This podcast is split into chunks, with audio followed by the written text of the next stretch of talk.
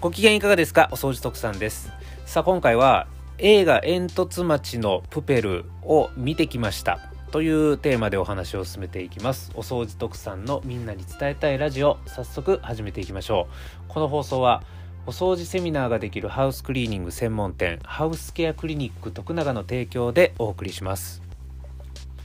はいということで、えー、やっと見に行くことができました。えー、昨日1月9日ですね、えー、映画煙突町のプペル、えー、見に行ってきましたよ。えー、まあどうだったかっていうとこですけど、まあ事前情報ではね、もう間違いなくこれ泣ける映画だみたいな、お話はいっぱい聞いてたんでね、まあ、あの、いろいろ、なんでしょう、あの、オープニングムービーであったりとかも、こう、情報としてはね、YouTube とかでも出てたので、で、そのオープニングムービー見てるだけで結構涙ぐんでたりとかも特産してたんで、実際映画見に行ったらもう、号泣するやろうなと思って、えー、思ってたんですけれども、まあ、100%ご多忙に漏れず、えー、号泣しましたね。もう要所要所で感情移入をついついやっぱりしてしまうところがやっぱすごくたくさんあって、えー、もうその感情移入ポイントが来るたんびにもう鼻水も出てくるぐらいもうぐずぐずぐずぐず泣いてましたね。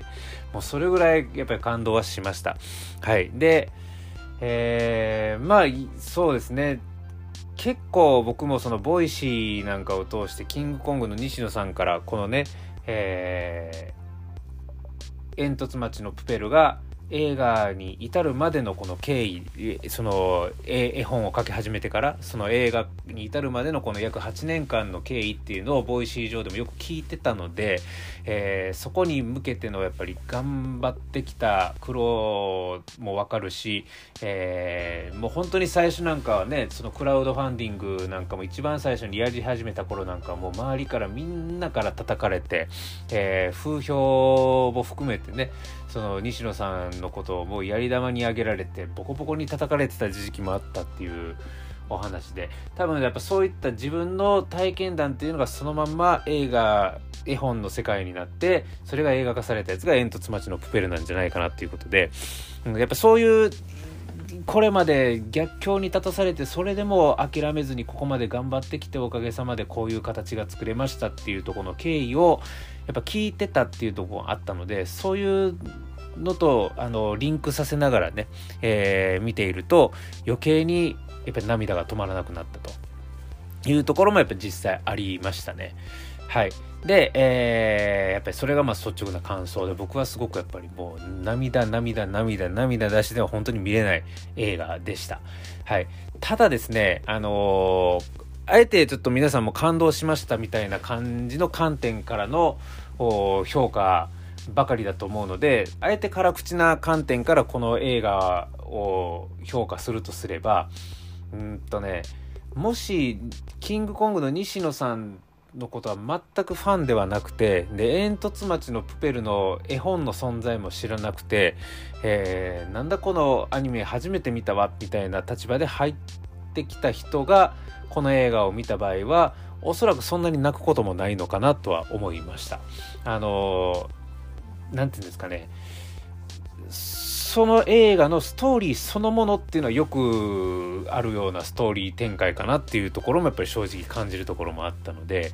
その映画そのもののストーリーそのもので感動したっていうよりもその映画の世界に結構感情今までのその西野さんのエピソードも知ってるからとか、えー、いろいろこう自分自身と照らし合わせてだったりとかっていう感情移入ポイントが結構あのリンクするような人は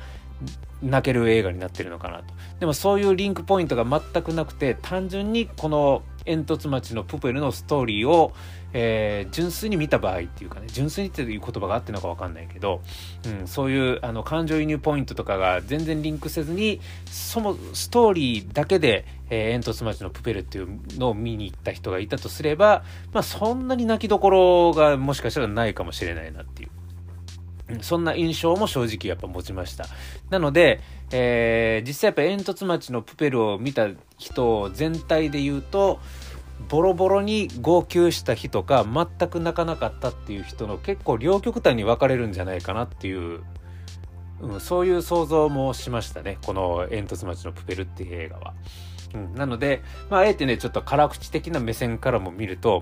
うん、例えばもう、鬼滅の刃とかであれば、もう鬼滅の刃のストーリーそのものがもう大号泣みたいな。だから鬼滅の刃の木の字も知らなかった人がその映画で初めて知ったとしても泣けるような、えー、ストーリーになってるかもしれないですけども、煙突町のプペルの場合は、もともとその存在を知ってた人間だったら泣けるけれども、みたいな。今回の映画を、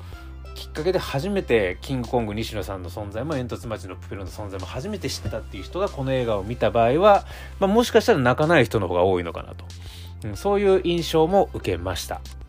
はい。なので、まあ、そういう質の映画なのかなというふうにもやっぱ思います。まあでもね、あのー、とはいえですよ、やっぱそ、あの、認知度っていうところで言えばそれぐらい、鬼滅の刃とかポケモンとかと比べると、圧倒的に認知なんてされてないような状態のこの煙突町のプペルっていう映画が、今、なんだっけな、鬼滅、確か鬼滅の刃に続いて、えー、興行成績がやっぱ8億円以上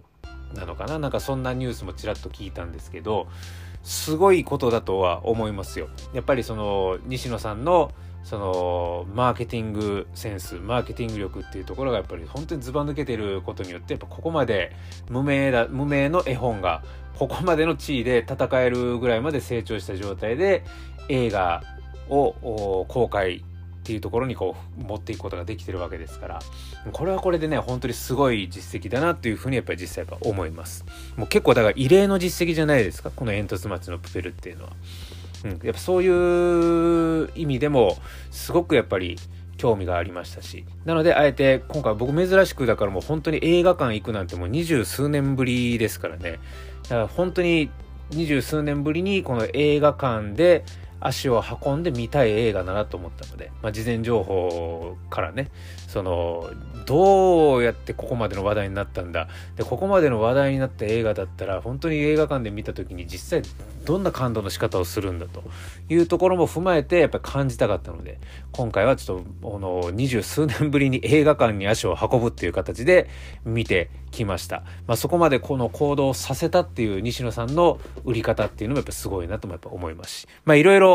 あの感心するところもあったし、えー、映画そのものでもやっぱり感動して大号泣したところもあったし、はいあのすごくやっぱりいいあの映画を見させてもらって、えー、いい時間を経験させてもらったなっていうふうには本当に素直に思ってます。ということで、まあ、あのー、まだ見てないっていう方がいれば、ぜひ映画館に足を運んでですね、この煙突町のプペル見ていただきたいなというふうに思います。ということで、今回のお話はこれで終わります。